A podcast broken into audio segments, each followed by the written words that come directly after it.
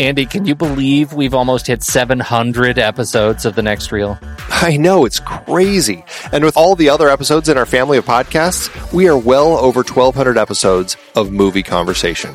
It's really pretty amazing that we've gotten to have these in depth movie chats every week for over a decade now. And we couldn't have done it without our loyal community of film fans. Their support over the years has meant so much. For sure. That reminds me, we should give the merch store a shout out. Buying shirts from thenextreel.com slash merch is a great way listeners can continue to support the show. Plus, they get to sport our great designs. Absolutely. I think sometimes folks forget we have a variety of shirts, mugs, phone cases, and more available. In fact, a great place to start is with a shirt sporting the Next Reels logo. We also have that classic Fast Times Spicoli Surf School tee or the weirdly popular Rusty's European Tour shirt. The one from National Lampoon's European Vacation. Why is that so popular? Search me, but we have sold a ridiculous number of those. I guess there are a lot of Rusties taking trips to Europe? We're always adding new designs based on movies we've covered, like our brand new design for a streetcar named Desire, featuring a streetcar named Desire. So if you want to rep your love of TNR and films, head to thenextreel.com slash merch. Every purchase helps us continue to have these weekly in-depth conversations. So visit thenextreel.com slash merch today. And as always, thanks for listening and being a part of the Next Reel community. We've got lots more great movie chats coming your way. It's hard to believe we have been having in depth weekly conversations about movies since 2011. You're telling me producing this show week after week is so much fun, but it does require a lot of work behind the scenes. If you'd like to help support our efforts, one easy way is by using our originals page when shopping for books and movies that we've covered. Your purchase is made through our links. Give us a small commission at no extra cost to you and allow us to keep having these great discussions. We covered a lot of great movies that were adapted from other material in season 10. Our originals page at thenextreel.com slash originals is where listeners can purchase the source material behind all our adapted film discussions. It helps support the show at no extra cost when you buy through our links. In our foreign language Best Picture nominees series, we looked at several adaptations, including Z, The Postman Il Postino, Crouching Tiger, Hidden Dragon, and Letters from Iwo Jima. We hit the high seas with In the Heart of the Sea from Nathaniel Philbrick's nonfiction book for our Aquatic Killers series. Eh, definitely a weaker entry in that series. I bet the book is better. Oh, me too. Remember, bonus episodes featured adaptations like Gone Girl, The Russia House, Ivanhoe, The Hot Rock, The Big Heat, and Naked Lunch. Oliver Stone brought not just original stories, but also adaptations like Conan the Barbarian, Scarface, Year of the Dragon, 8 Million Ways to Die, Talk Radio, and Born on the 4th of July. Mary Harron's disturbingly insightful American Psycho was adapted from the Bret Easton Ellis book. You like Huey Lewis in the News? Oh my god, it even has a watermark. And of course, more Stephen King with The Mist, The Green Mile, and The Shawshank Redemption for our King a la Darabont series. Find links to all of these books and more adapted films on our originals page. That's thenextreel.com slash originals. Every purchase supports our show. Get the full list of books that we've talked about and start your next read today at thenextreel.com slash originals.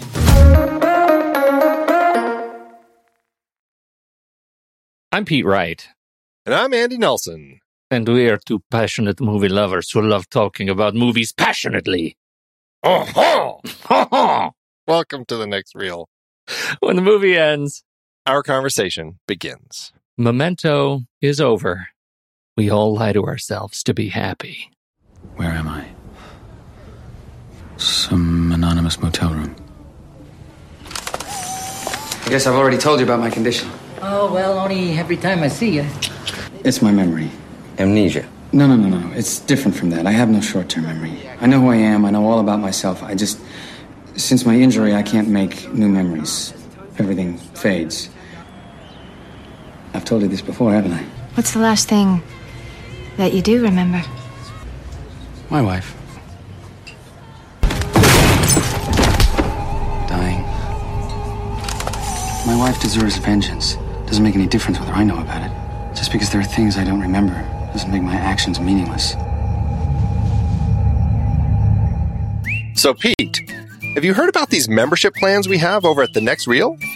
Membership plans? Tell me more.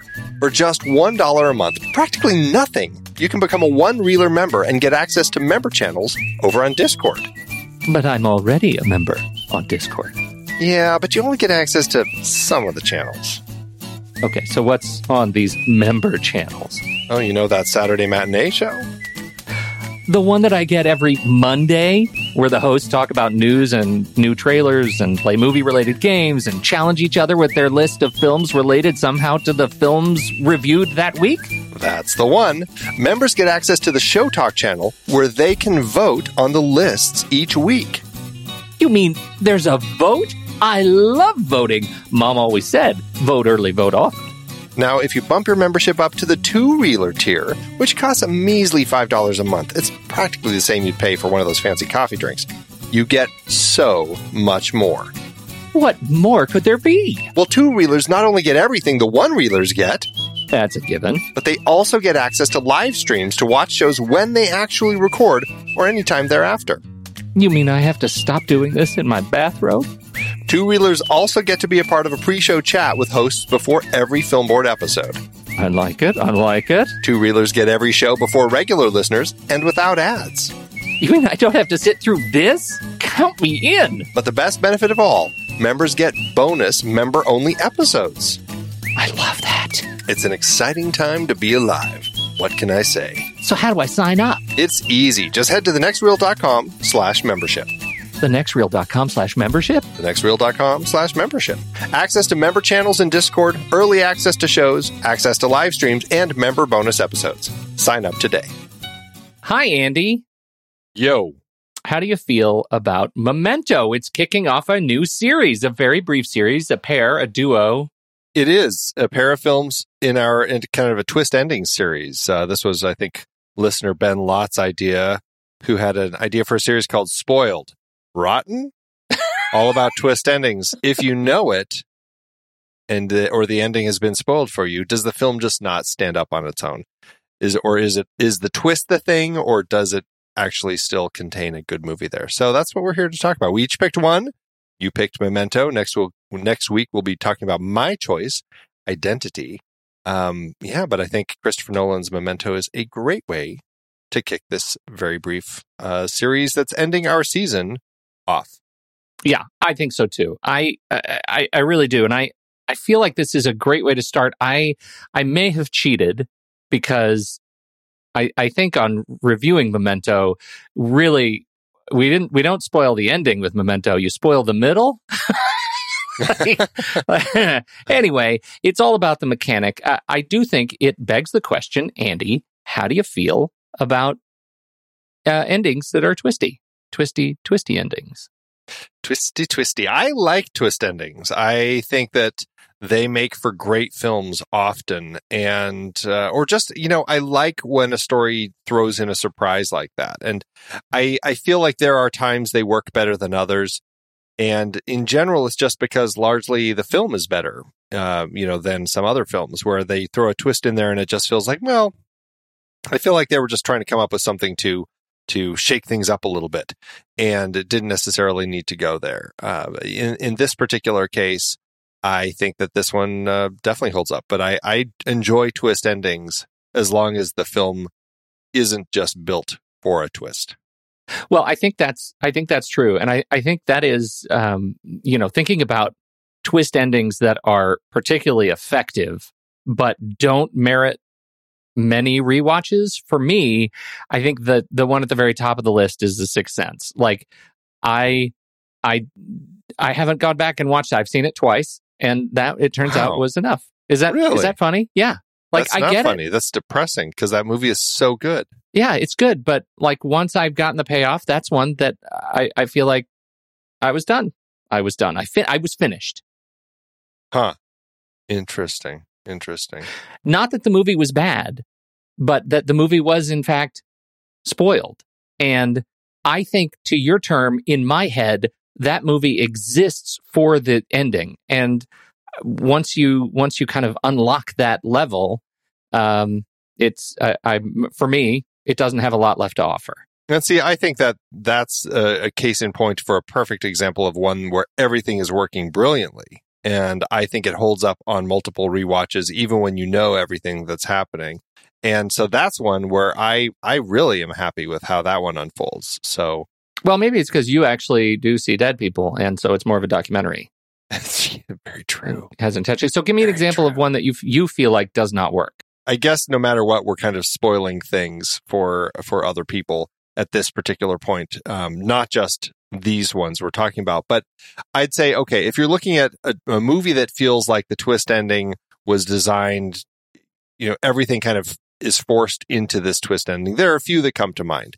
One, we've talked about the Planet of the Apes movies, and I have to say the twist ending that the Tim Burton's version decided to throw in there just really made no sense. I, that one felt to me like the ultimate twist ending where like we got to do a twist, but it's got to be different than the original twist.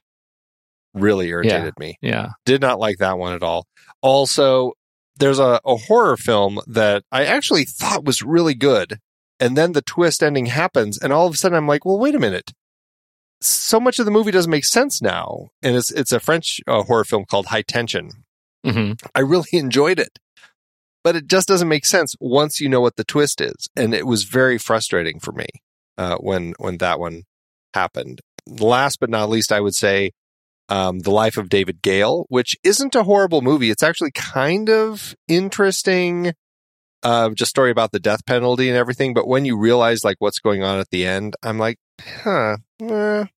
It's it was like Yeah. they, they did this big twist in that one. I'm like, well, I don't know how much that one ends up, you know, making me like that movie at all. One of the ones that that came up because it was uh, one that Christopher Nolan had had suggested, uh, and, and in his words, and I like the way he puts this, it's one that treats you well. Right. It's not a snap ending that doesn't reward you for going back and watching it again. And I had totally forgotten that this movie even existed.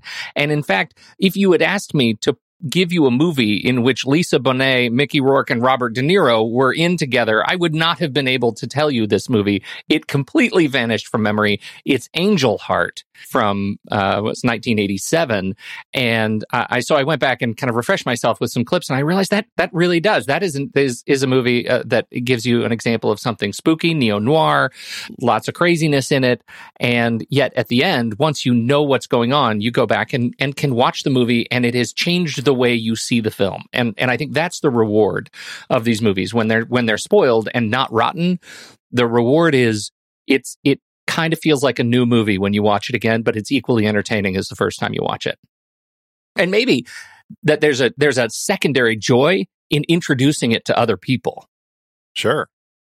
Yeah, I recently rewatched uh, Angel Heart, and uh, it, it I found that it it definitely holds up. That's a that's a fun, creepy one. Yeah, I, it makes me want to watch the whole thing again. I've watched now, you know, five minute segments from throughout the movie, and yeah. Uh, yeah, fantastic. So that's why I ended up picking Memento because not so much that there is a, a snap ending at uh, you know to the movie that once you once you see this one snap ending, uh, it changes the way you see the movie. But the whole thing, the entire mechanic is the Christopher Nolan mechanic, the Christopher and Jonathan Nolan mechanic, where um, it, it's it, it, say what you will about the ending. It's really do you understand what he's doing with time in the film? And once you understand that and see how the narratives intersect one another, do you still get joy out of watching the movie? And for me, um, in terms of you know spoiling the ending, I very much do. I think this movie is one that that I get. I still don't completely understand, uh, and I've seen it a number of times, and yet I get the same amount of joy watching it uh, every time. I, I, see it. I think Guy Pearce is uh, exemplary in this role, and uh, this was the first time I'd seen him. It was, I think, the first Christopher Nolan movie I'd seen. it was seen. Not and the first time you'd seen him. It wasn't. Shame on you, L.A. Oh. Confidential. Hello. oh, you're absolutely right. No, you're right. Oh my you're right. gosh. You're right. oh, for crying out loud! I'm going to regret that. Yes, no, it was the second time I'd seen him. Take two. You you hadn't seen Priscilla before? Uh, not probably before this movie.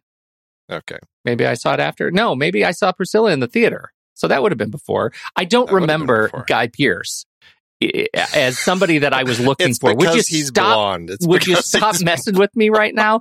I watched the movie and I did not note it as a Guy Pearce uh, vehicle until I saw this movie. I was like, oh, okay, Guy. Here's somebody I should remember. All right, and so I uh, memory is a funny and difficult thing, isn't it? Ironic. Yeah, very Um, ironic. So I, I yes, I, I get a lot of joy out of watching this this movie. Uh, how did it hit you this this time around? I'm always impressed when I watch this movie. I mean, it's it's not that complicated of a story. It really isn't. Like when you lay it out as in linear fashion and you just look at it from beginning to end, the beginning starts in the black and white story and goes to the end of the actual film and then we circle around and start moving backwards with all the color sequences as as Leonard at this point is now dealing with the aftermath of of everything that's happened with Jimmy and then Dodd and then eventually Teddy. And so we kind of follow through it. But really what it is, is, is the twist that we get is the mental decisions that we have happening at the end as we, as we see this kind of decision point with our main character, with Leonard at the end of the film that really kind of makes you rethink everything that's happened that you've seen eh, chronologically after that point. And mm-hmm. it's kind of shocking. And that's what I find so strong about the film. It's just such a, it's such an interesting watch. And it's a, it's an easy watch and it's so creative. And I just, I love the moving back and forth in time and the way that, that Nolan plays that game um, with the story because it's, you know, as I said, chronologically speaking, it's not that complicated of a story, but the way that he decided to tell it ends up framing it in such a unique way that you get this, uh, this much different look at a person and the way that they, that memories can be, I suppose you could say, kind of used and abused to kind of go in different directions in your life. I guess that's one way we could kind of word it.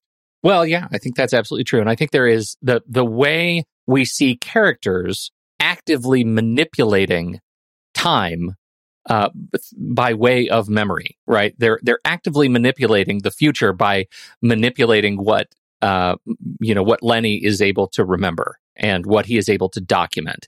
And I- I think that's that's really nice to me. It has a, a lovely connection to just sort of how how we document things through media through we remember history is written by the victors right and in this case we're seeing that writ small um, in uh, in, in terms of of Lenny's experience of the world, and I think that's really cool. If it's not on a Polaroid, and depending what caption is on the Polaroid, that will determine if he continues in this infinite loop of vengeance, uh, or if he's ever able to to break free of it. I think that is a a really cool conceit in this movie. I think it's really cool, and I do. I think you're. I, I think you you are, are, a bit dismissive of the complexities of watching the narratives uh, interact the way they do. It, it, that it it is not that complex of a movie, but how many people watch this movie and sat down and really thought about time moving forward versus you know the segments of the story moving forward and moving backward? I think that is the unnatural piece when you see this movie for the first time. That's the part that challenges you as a, a film goer and i think will largely determine if you like the movie if you're willing to give it a second chance. Yeah some people really are frustrated by it. You know Yeah. i've talked to some people who just don't like the fact that it's moving forward and backward and and they get confused about well what happened first and why you know why did they tell it this way? And mm-hmm. and i i feel like the construction of the script is as as important to the the telling of the story as what's happening in the story and the way that the characters move through it. I think that's critical. And because, yeah, I mean, you obviously, I mean, I know we talked about it last week and, you know, just saying it again here, there is a bonus feature on the DVD where you can actually watch the film chronologically. But there's a reason Christopher Nolan didn't make the film that way. You know, it, it's not, uh, that's not what makes the compelling story. It's the construction that they went into to craft the story this way that makes that gets to so one of my one of my big questions for you but have you watched it chronologically i assume you I- have I have, but not uh not since I bought the the DVD back in the in the early aughts. So it's been a very long time. so this is this is my question. Is it I mean there is as you say there's a reason he made it the way he did and that is a significant part of the story is the fact that it's cut the way it is. Is there enough story to maintain your interest if you don't have that? Because one of the the critiques I've read of the film is that the you know a particularly skeptical reviewer says that this is a gimmick. It's a gimmick to hide the fact that the story itself is weak. What is your take on that? I think that the critic isn't far off. The story isn't a that strong of a story. I mean, basically, we have a guy with very little memory who's who apparently it seems to succeed in killing the person that had killed his wife. If that actually had happened, we're not sure. But anyway, he and he's now involved with these people and basically like killing people that they need offed basically i mean he takes care he kills jimmy he deals with dodd he ends up killing teddy uh, and so there isn't much story the critic is absolutely correct but again that's why the story is constructed the way it is because the story it, it's this the film is not just about the story it is about the character who is moving through this particular story and making some very critical decisions. And it becomes a, a, a film about the manipulation of memories and personal truths to basically make decisions that that may you know make you happier with where you are but aren't necessarily great as we find out at the end of this particular film we have Leonard who who basically decides you know what I'm not that fan of this. I'm not a big fan of this Teddy guy anymore. I'm going to start leaving clues for myself so that maybe I end up killing him is kind of where we go, right? He, he manipulates himself. He puts uh, the tattoo on his leg of Teddy's license plate number. He writes on the photo, you know, don't trust his lies. And all of these things lead to him at the end of the actual chronological story killing Teddy, thinking that Teddy was involved in uh, possibly the murder of his wife.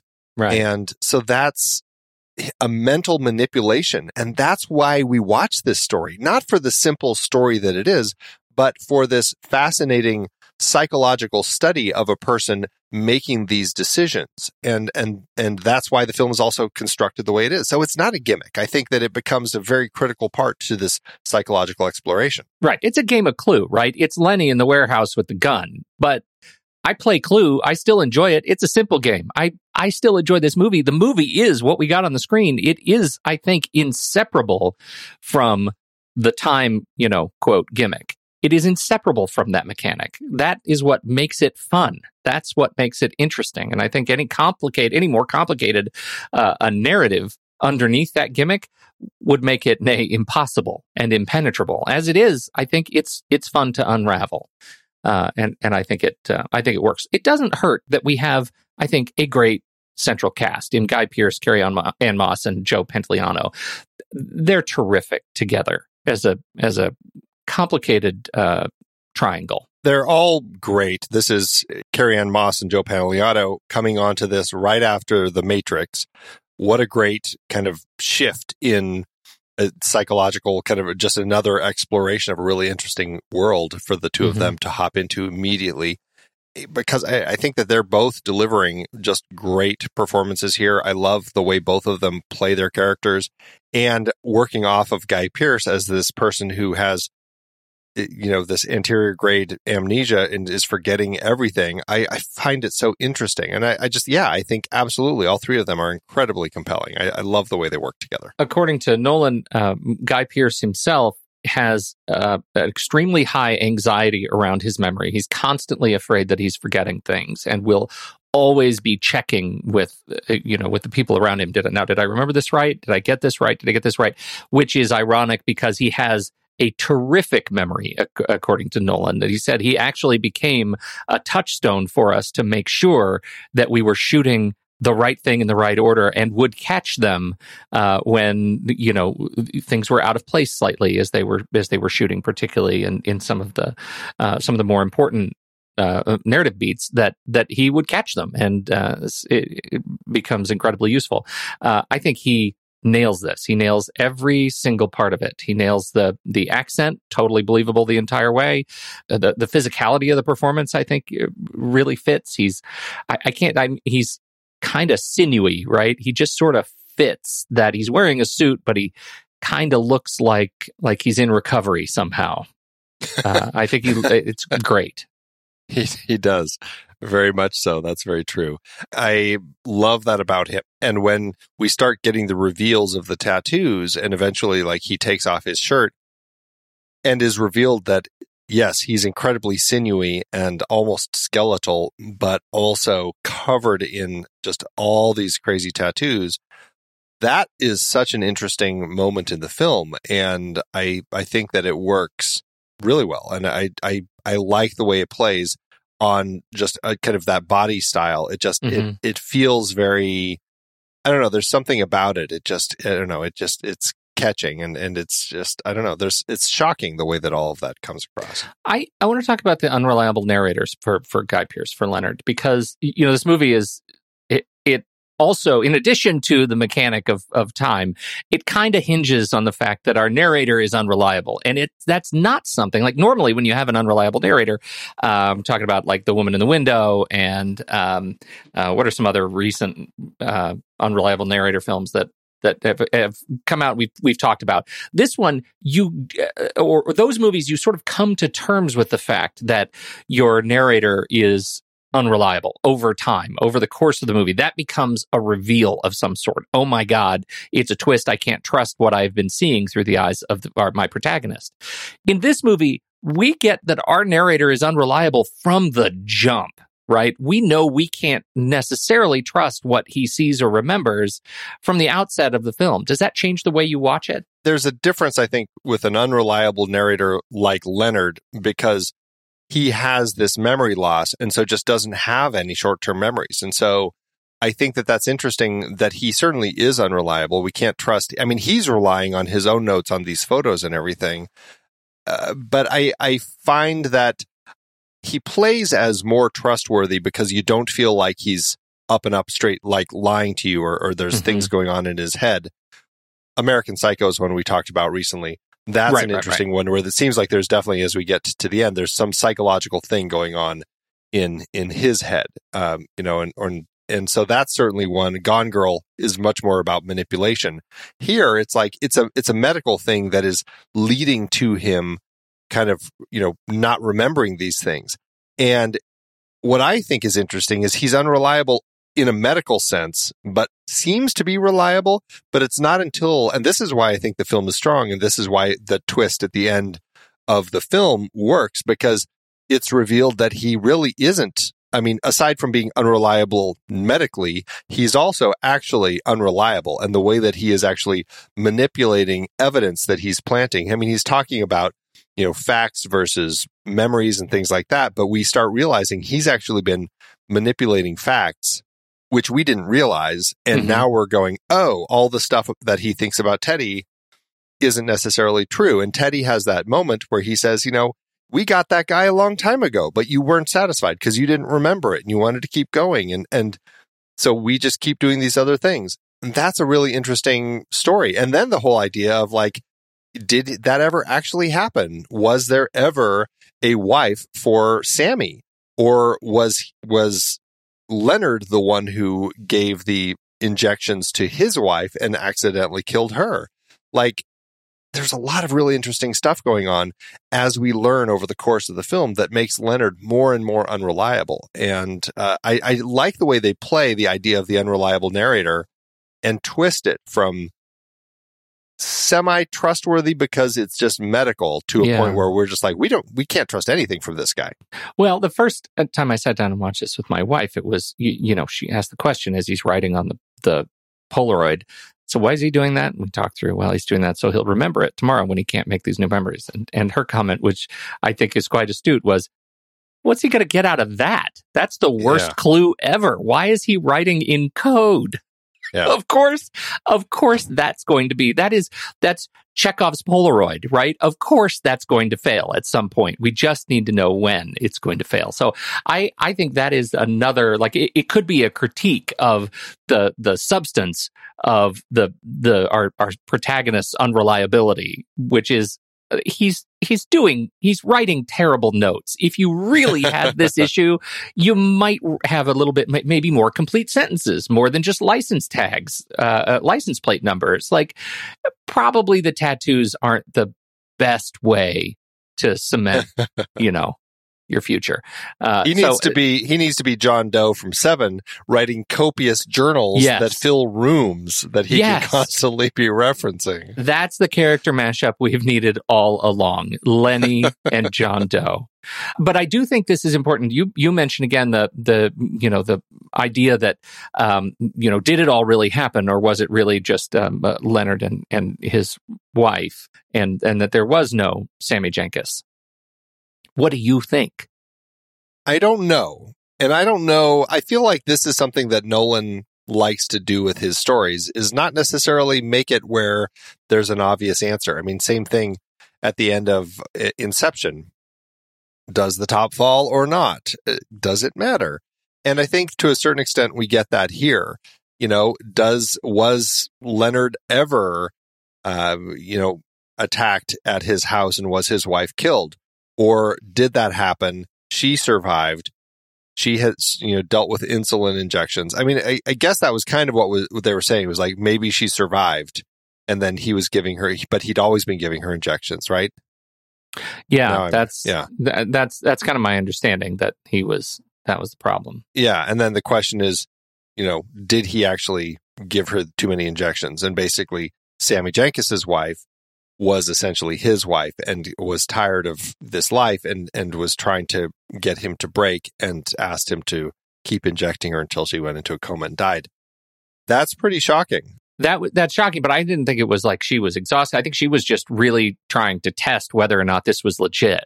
Well, yeah. I mean, when he's talking about it in on the phone, he's saying, you know, he says something to that uh, extent, like, "I don't know if she just was tired of of you know continuing to try or something like that. Um, mm-hmm. So I don't know. I, I I like the idea that it could be that way. You know, it he could have killed his wife uh, through too many insulin injections.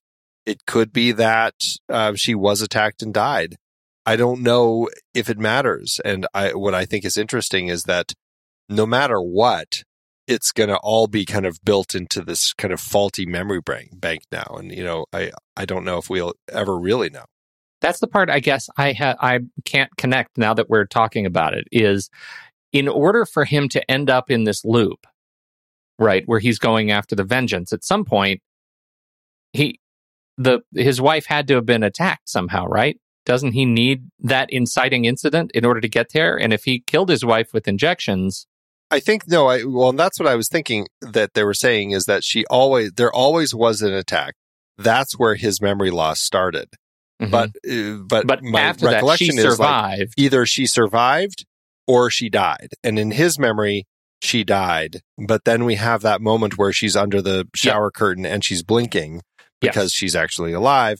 And then post attack, and he's now got the anterior grade memory he loss. He is Sammy Jankis. He is Sammy Jankis, right? Yep. Yep. Okay. That's yeah. Yep. I and, and the real Sammy Jankis was just a guy who he was helping, but didn't have a wife or something. Yeah, yeah. No, I, I think that's absolutely it. He was just a con. I, I think that's exactly it. And and that's how I remember. And so I, I feel a little bit more sure that there was no Sammy Jankis and his wife, that in fact it was actually Jorja Fox. Um, the whole time.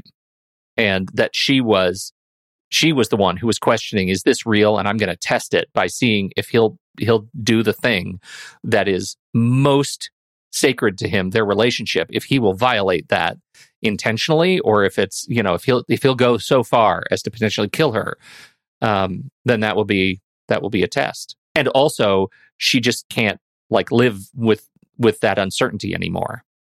It's like not worth living Right. It's that constant frustration with this idea that her husband might just be faking it and and kind of using this to for whatever to you know to whatever avail you know for whatever reason yeah mm-hmm.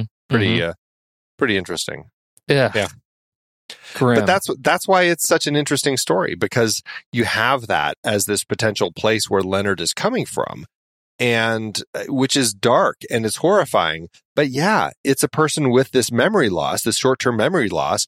And when potentially, if he's working with Teddy, who I, I don't know, my assumption is that he actually was a cop. But when he's working with him and they kill a person, and then Leonard wakes up, you know, minutes or moments later and is just like ready to go kill somebody because he doesn't remember it. I, and that's just, it's an interesting way to kind of keep playing that because even with that photo, I mean, he hadn't written any notes on it, and perhaps that's to his detriment. But the photo of him, you know, is kind of a bloody picture, and he looks all happy, and he's like, you know, got the spot on his chest where he's going to get the tattoo. Never did, and now he's just like, still feels like he has to go out and find the person who killed his wife, and that's when it seems like Teddy starts using him to kind of take out take out some other people. Yeah, yeah, which is such a, a diabolical mechanic. it is very much so and uh, and that's I mean that was my sense of the way that the rest of the story plays out is it seemed like he had something with Jimmy because or, I was like well maybe he was just trying to get the I don't know 200,000 or whatever that Jimmy had mm-hmm. brought because that seems like why he's always in the car he's trying to can get that money out of it and then that gets him involved with Natalie who then figures out about oh they all seem to know him though I mean everybody knows oh he's the memory loss guy like they know mm-hmm. who he is so he's already in that world and then so Teddy uses him to take out Jimmy. Uh, Natalie's upset about that. Uses him to deal with Dodd, and and then he kind of sets this whole thing up where he can take out Teddy also. So it's one of those that's so tricky because I think you don't know what you need to pay attention to. Um, you know, I think back specifically to the hotel uh, clerk the yeah. manager uh, up front, like knowing when it's important to pay attention to why he is taking Lenny to different rooms, to the wrong room, I, I think is a funny play. And I don't think that is one of those clues that necessarily matters to the overall arc of the story. Um, we know he's involved somehow uh, as a like a, a front for the drug dealing, but doesn't necessarily matter to the overall looping that's going on and how Lenny's being used it's just ex- another example of somebody manipulating him to to get something out of him, which I think is great. I love Mark Boone Jr. anyway, so it's so fun seeing him in this little role. And when he's kind of like has that little chuckle, oh yeah, I was just, I figured, you know, business is slow. What can I say? Yeah. You know, Talk about a face like Mark Boone Jr. is. I mean, he's in everything. He's always the smarmy detective or the smarmy hotel operator or the he's smarmy pretty much everywhere.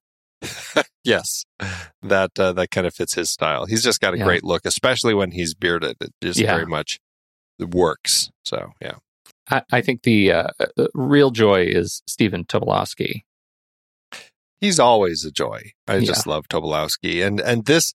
I feel like he may get more screen time in this than so many other things because he's always used as as a really memorable bit mm-hmm. player with just like a scene or two, you know, like Groundhog Day or yep. Basic Instinct or things like that. This is an opportunity for him to have a larger supporting role and and it's an interesting one and I really like it and especially that scene and I think uh, Harriet Sansom Harris deserves as much recognition as Tobolowsky does mm-hmm. in the scene where he's giving her the all the injections. Like the way that she keeps asking him just breaks my heart when you, oh, when I know. you see what, see her going through that. Like there is a character drama built in here that I would watch at feature length. Do you know what I mean? Like yeah, yeah. that that backstory is really interesting, and I would love to see those two people, uh, Harris and Tobolowsky, in those roles. Like that. That's a movie that should have been made. Yeah, good stuff. Yeah. We did mention Jorja Fox, and I just have to say, 21 years this year, she is the same. She's got the same character, Sara Sidle in CSI, 15 years, season after season oh on the God, air. That's where I've seen her from. She's one of those faces. Yeah. I'm like, I know I've seen you somewhere. There was a brief period, you know, I'm not a big TV watcher, but there yeah. was this window of time where my wife and I were watching CSI quite a bit. And uh, I don't know, a season or two is probably what mm-hmm. I made it through. And yes, absolutely 100%. Now I can totally place her. It won't surprise you to know that I watched the whole thing. Uh, I, I was a big fan. I did not. I, I was not as rigorous a viewer of ER, but she did uh, three four years on ER uh, before this, and then then came Memento, and then came uh, her first uh, her entree to CSI, um, which she's great. She was great in CSI. CSI started after this. I always thought it started in the '90s. I don't know why.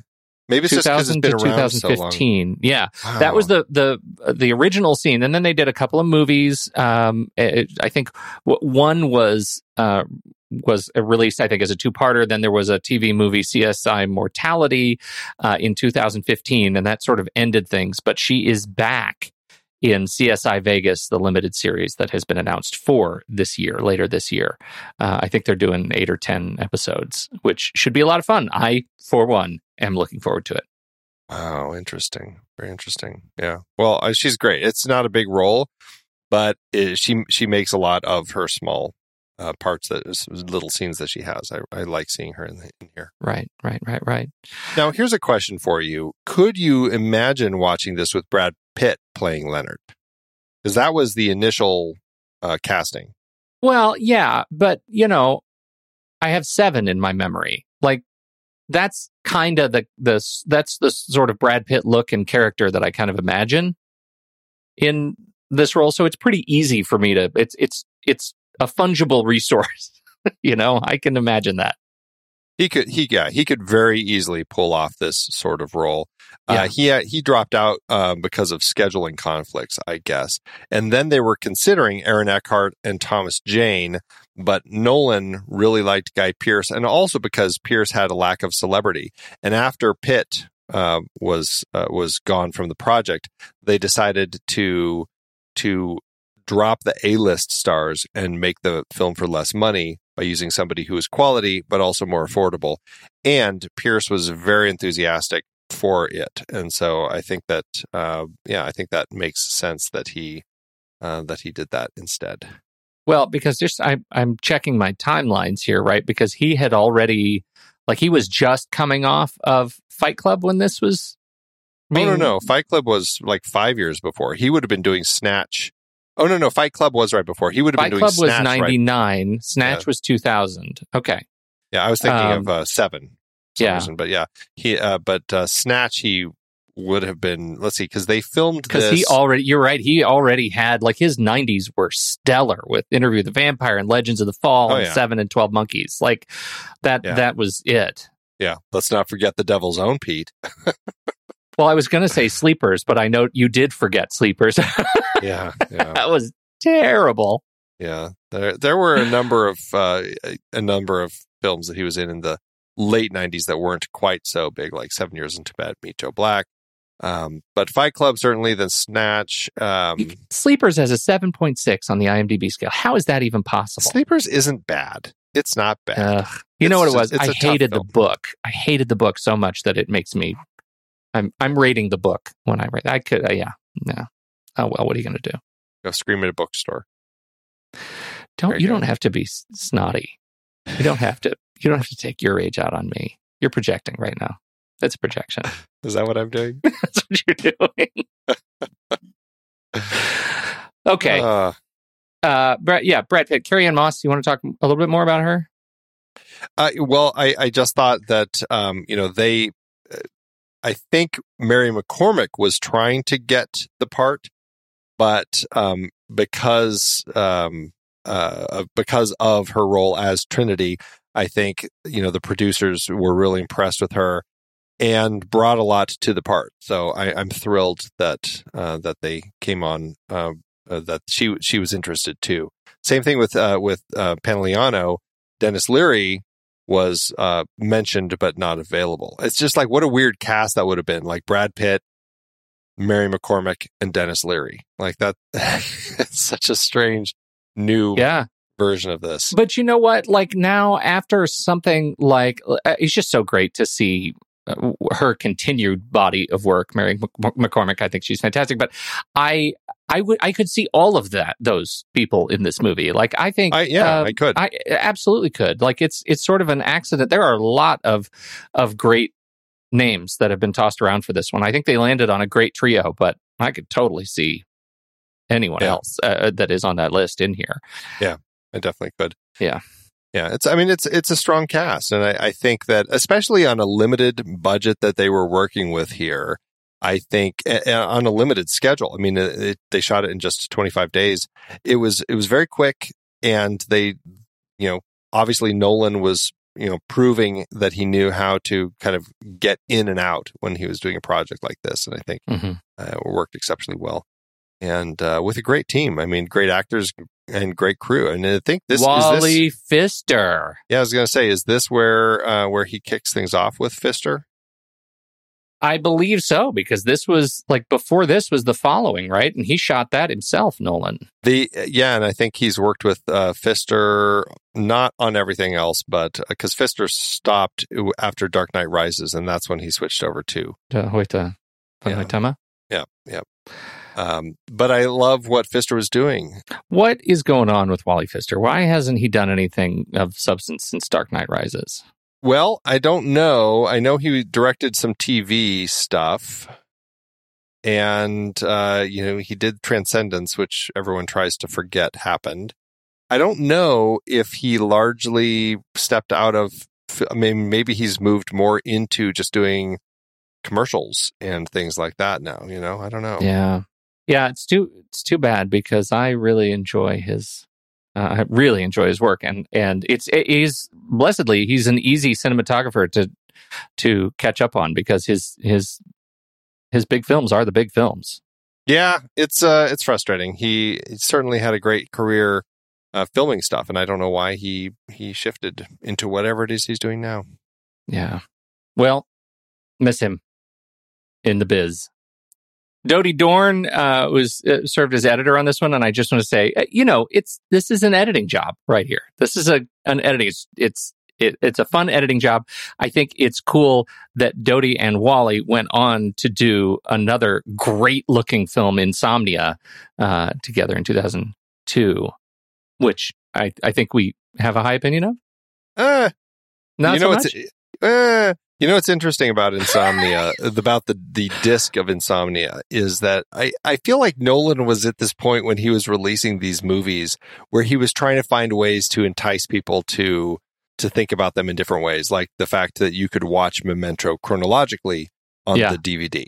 Oh God, in- what did they do on the In, in, disc? in Insomnia, they released it where you could actually it's a Pacino only cut. It's, it cuts out everything but Pacino. you no you could actually watch it in shooting order. And and so you watch the What? entire film. It doesn't make any sense because you're watching the film in out of order. But what uh what i read somebody say is it was actually really interesting to to watch and you can actually see al pacino figuring out the character. Like as as it starts you know he doesn't seem as connected but by the time you get to the end he feels like he's more the character I was like, funny. well, that's kind of an interesting way to kind of go about it. I don't know why anyone would want to actively watch the movie that way. yeah. But yeah. Oh, clearly sociopaths. It's the Robin Williams uh, collector that wants to watch that. right. Okay. Uh, all right. You want to talk about music? Yeah, we, yeah. I mean, you know, the music I think works in context of the film. I, I you know, it's not a score that I go back to um, to listen to. It's, oh, we should say it's David Julyan. David Julyan, right? Mhm. Uh, but who, I still, who, also did the aforementioned Insomnia, and you can actually yes. watch uh, one cut on the DVD of Insomnia. It's it's like it's score only. It's just a black. it's just score. Anyway, go ahead. but it's uh, you know I, I think that he's a fine composer. He started with Nolan with with Following and ended with Insomnia, so it was a, a short lived time together. But you know he ended up moving on to doing other things like you know Cabin in the Woods and Which was great. Descent and the oh well he did the Prestige. I, I forgot about yeah, that Yeah, he one. did do the Prestige. So, but I think then that's after after which uh, Nolan switches to Hans Zimmer and kind of Mhm. that whole world. But uh, you know, I think the music is fine here. It works in context of the film.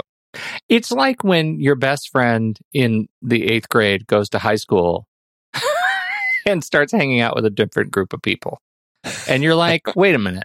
What are we doing here? I, we were best friends three months ago, and now we're back. And you, your ears pierced. That's what happened. Christopher Nolan got his ear pierced and dyed his hair, and left people like David Julyan and and Dodie and Wally Mm-hmm. to hang out with each other. Yeah. Rough. Takes me back. Okay. I've come off the rails. How to do it awards season. It did uh, really well for itself. It, it was a surprise kind of hit, and it ended up getting a lot of uh, a lot of notice. It had 57 wins with 59 other nominations. At the Oscars, there was a little bit of controversy about it as far as the writing award because they were really this is Nolan and his brother uh, Jonathan Nolan because the way that the film is set up, it says you know written by Christopher Nolan based on the story Memento Mori by Jonathan Nolan. And so initially it was only eligible for the adapted screenplay, but then they, you know, had this thing. And it, my recollection is that they kind of, you know, pushed back on the Academy for this because they wanted the original screenplay uh, nomination instead, saying that, you know, the book was, or the short story was actually based on this that they had come up with and that Memento Mori, they came up with the story together. So just the actual story Christopher wrote the movie and then Jonathan wrote the short story is kind of the way they pitched it. And that's that's their fault.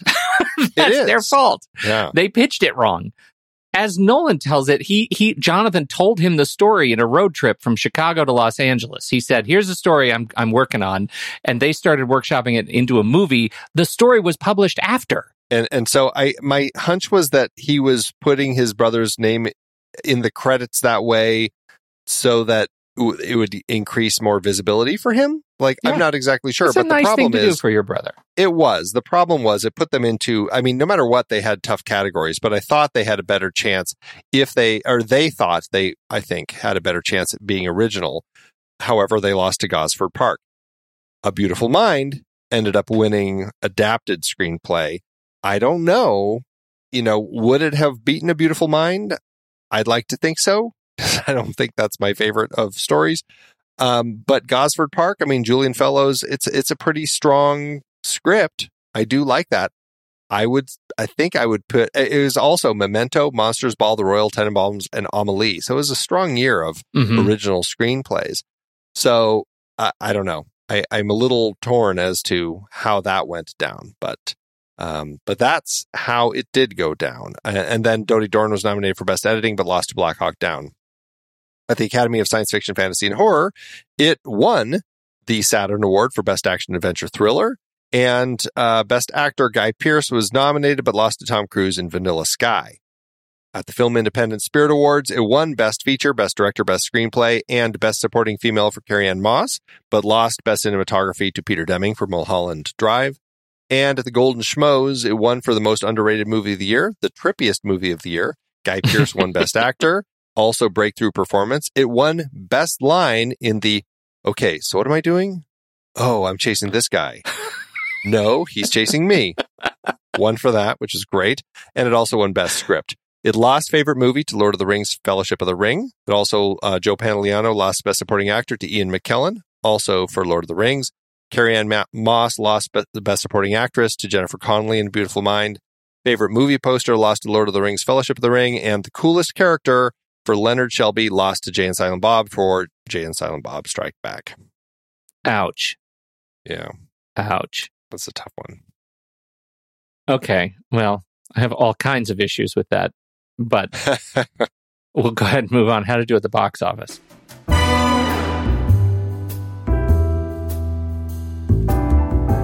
For Nolan's breakout hit, he had a strong $9 million to work with. That is 13 million in today's dollars. The movie premiered at the Venice International Film Festival September 2000, then had its domestic release March 16, 2001, opening in a limited release opposite Exit Wounds, Enemy at the Gates, American Desi, and The Dish. It definitely was a word of mouth film, slowly gaining popularity over the weeks until it finally cracked the top 10 in its ninth week of release. It stayed there for three more weeks and stayed in theaters for a total of 41 weeks. A really strong release. This film went on to earn 25.5 million domestically and 14.5 million internationally, for a total gross of 58 million in today's dollars. Strong movie for Nolan, landing him with an adjusted profit per finished minute of almost $400,000. Well, that's something.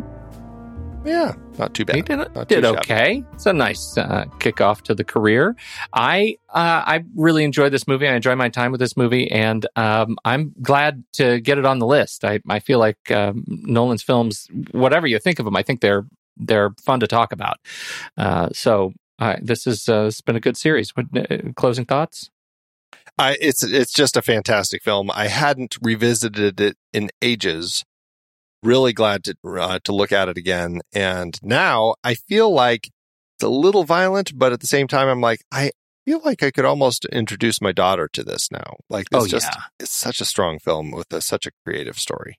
Oh, totally. Uh, let's let's take it to Matt and see what's Let's happening. do it. All right, head over to flickchart.com slash the next reel. You'll see all the films we've talked about on this very show. If you swipe over in your show notes and tap the word flickchart, it should take you to this film in the flickchart database where you can add it to your list and see how it stacks up against ours. First up, Memento or Wall Street.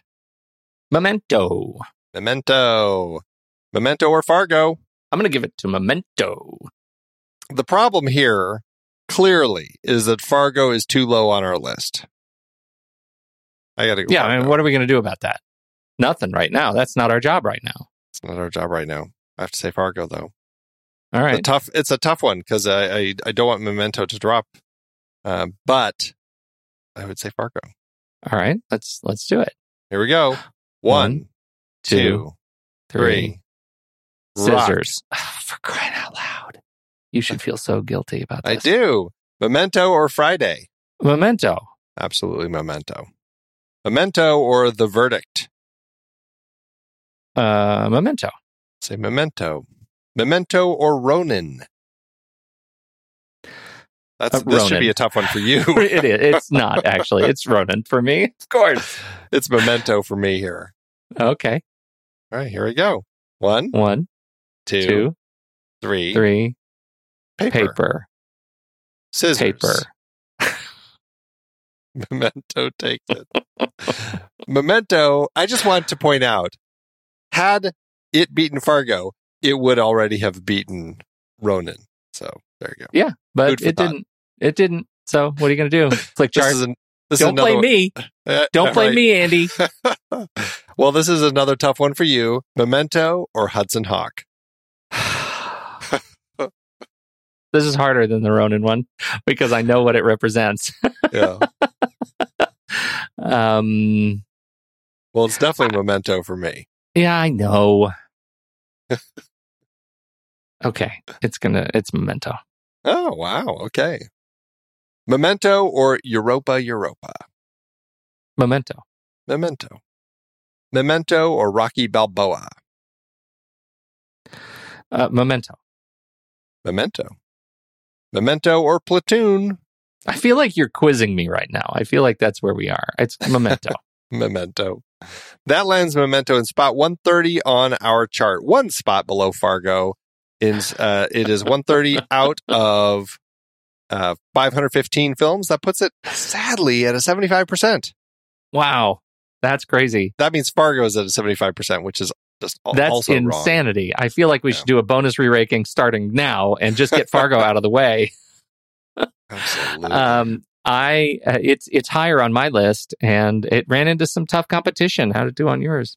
Yeah, uh, it, very well. It's in spot 158 on my chart out of 4651. That's a 97%. Wow, that's fantastic. No, I it actually ran into some some things that were hard to to justify for me. It ended up at uh, 218 out of 1510, which is an 86%. If I go by the algorithm at letterboxd.com slash the next reel, this should be a four and a half star film. And it has been for years, a four and a half star film on my list. And uh, definitely has a heart. The question is, does it stay at four and a half stars? That's the big question. I don't know how that's a question. It's been a five star film for me ever since I saw it. Yeah, I knew that it would be. I knew I knew that it would be. And I'm trying to remember what was the quibble. What was the quibble that I have of this film? Because we just talked about it for an hour, and I can't. I Based can't on find the it. conversation, I wouldn't think that it- Yeah. any stars had fallen for you. Yeah, I it actually kind of surprised me this morning when I hit four and a, when I saw it again at four and a half stars. I I think it's uh I think it's probably a five star film. I'm going to go ahead and and uh, move that up. Let's go ahead and do that. Let's Five do star it. and a heart. There you go. All right. All right. This was There this was good. go. This is like a an intervention, I think, more than a podcast. Apparently so. Apparently so. Well, it was a good one. It was a great way to Yeah. kick off our our uh, you know spoilery twist uh, ending film series. Albeit a brief one, but it was a good one to kick things off. Oh, I love it. I'm I'm having a great time just thinking about movies that I would like to talk about in further iterations of this uh, series. What anything you would like me to think about as I go into watching your pick again this week? If I had watched it more recently, yes, uh, but I haven't seen it in ages, and I just remember really enjoying it. But now that I know everything, I'm I am really curious, uh, like you, like how well is this thing going to hold up? So we are, of course, talking about James Mangold's 2003 film Identity. There was a storm. It was an accident. We had an accident. and we got stuck and we couldn't get out. We couldn't get out because of the storm.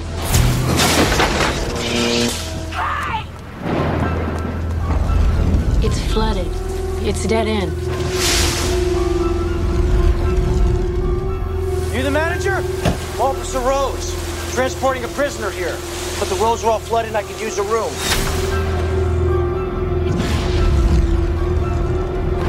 I don't think we can get out tonight. I'm not staying here. Are you out of your mind? There is no place else to go.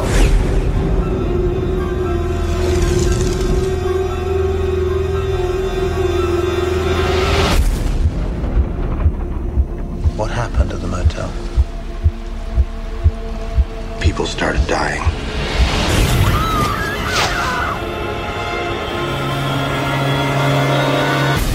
What's going on? Go in your room and lock your door. And then their bodies, they disappeared. Nobody in there. That's not possible. I saw what happened. We all saw what happened. This doesn't make any sense. Maybe there's some connection between all of us. Like what? My birthday next week. Me too. Me too. Yeah. Well, I'm looking forward to it. I think it's going to be a lot of fun. Uh, a way to wrap up our little pair of twisty films. Um, thank you all uh, to all of our members for your support. Uh, we've Andy. I don't know if you know this. We have another bonus episode coming up. Woo! We are talking about Naked Lunch, adding another member bonus to our David Cronenberg series. I can't wait to watch this film again, especially after the fun we had with our David Cronenberg series uh, this last, was it a year ago? Has it been a year since we did David Cronenberg? Wow. Ah, boy, has it? Time Probably. flies. Yeah. Uh, rem- we have done a lot of member bonus episodes. We've done Gone Girl and The Russia House and Equilibrium and Ivanhoe and uh, and Hot Rock and Thelma and Louise and Dolomite is my name and The Big Heat. Uh, so many member bonus episodes. If you want to hear them, uh, just make sure you join up at the two reeler level and support this show and all of the shows that uh, are under the family of the next reel. And if you sign up at the one reeler level, you can still vote in our Saturday matinee polls. Every week, we choose a list topic that we have on the Saturday matinee that is based on the movie that we're talking about right now. So uh, that's a fun way to get your vote in for that. And that's just a buck a month. much fun. And uh, just another community service reminder. Uh, for those who've been subscribed to the show for a long time, we do release a lot of content in the Next Reel Master feed. Don't forget, we have separated all of the show feeds out into individual show feeds. So if you just want to subscribe to the Next Reel, you can do that. Or the Film Board, you can do that too. Just want to hear the Saturday Matinee? You can subscribe just to that too. Uh, just search up the Next Reel anywhere you get your podcasts, and you should see all of the shows, and you can pick and choose. It's a, a bouquet of Next Reel shows. When the movie ends, Our conversation begins.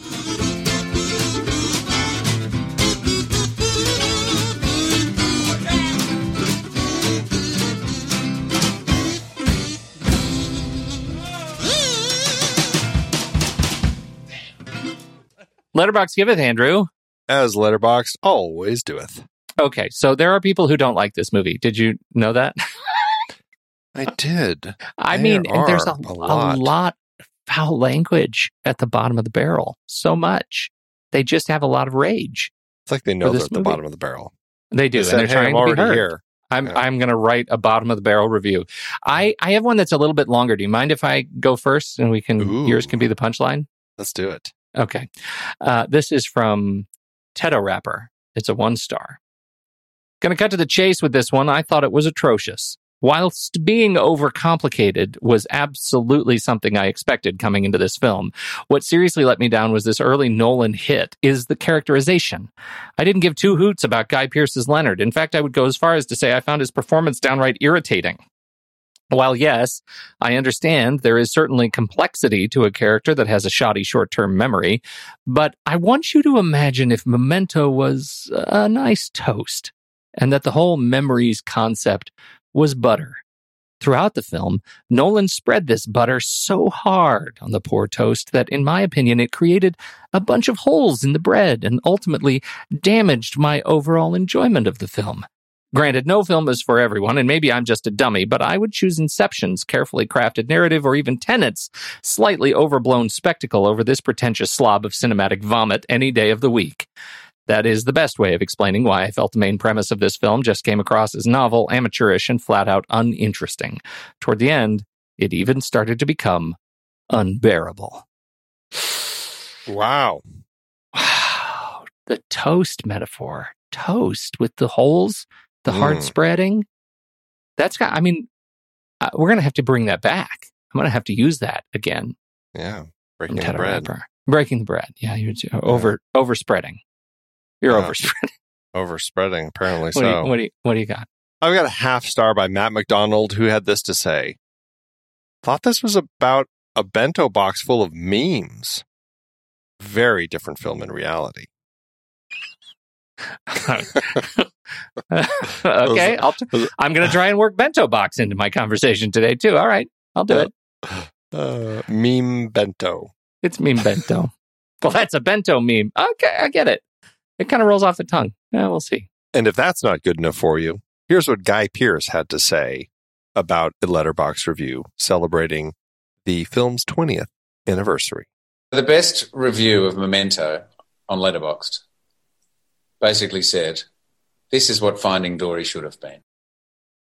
Thanks, Letterboxd. I've been podcasting since 2006.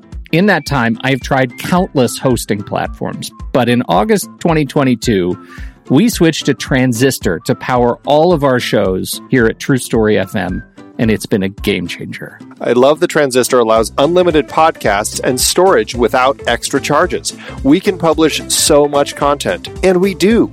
If you want to start up a podcast, do yourself a favor and host your show on Transistor. With their one click publishing, you can get your new show onto all the major podcast directories effortlessly. And their website builder lets you quickly build custom sites for each show. The detailed analytics are invaluable too. You can access all kinds of listener data anytime.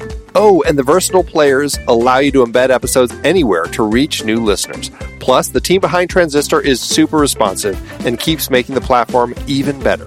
After using countless hosting services over 15 plus years, Transistor has been hands down the best podcast partner for us. If you want a hosting platform to take all the worry out of getting your podcast out into the world, go to thenextreel.com slash transistor and check it out. Support our show and support your own show by going to thenextreel.com slash transistor. Start growing your podcast today.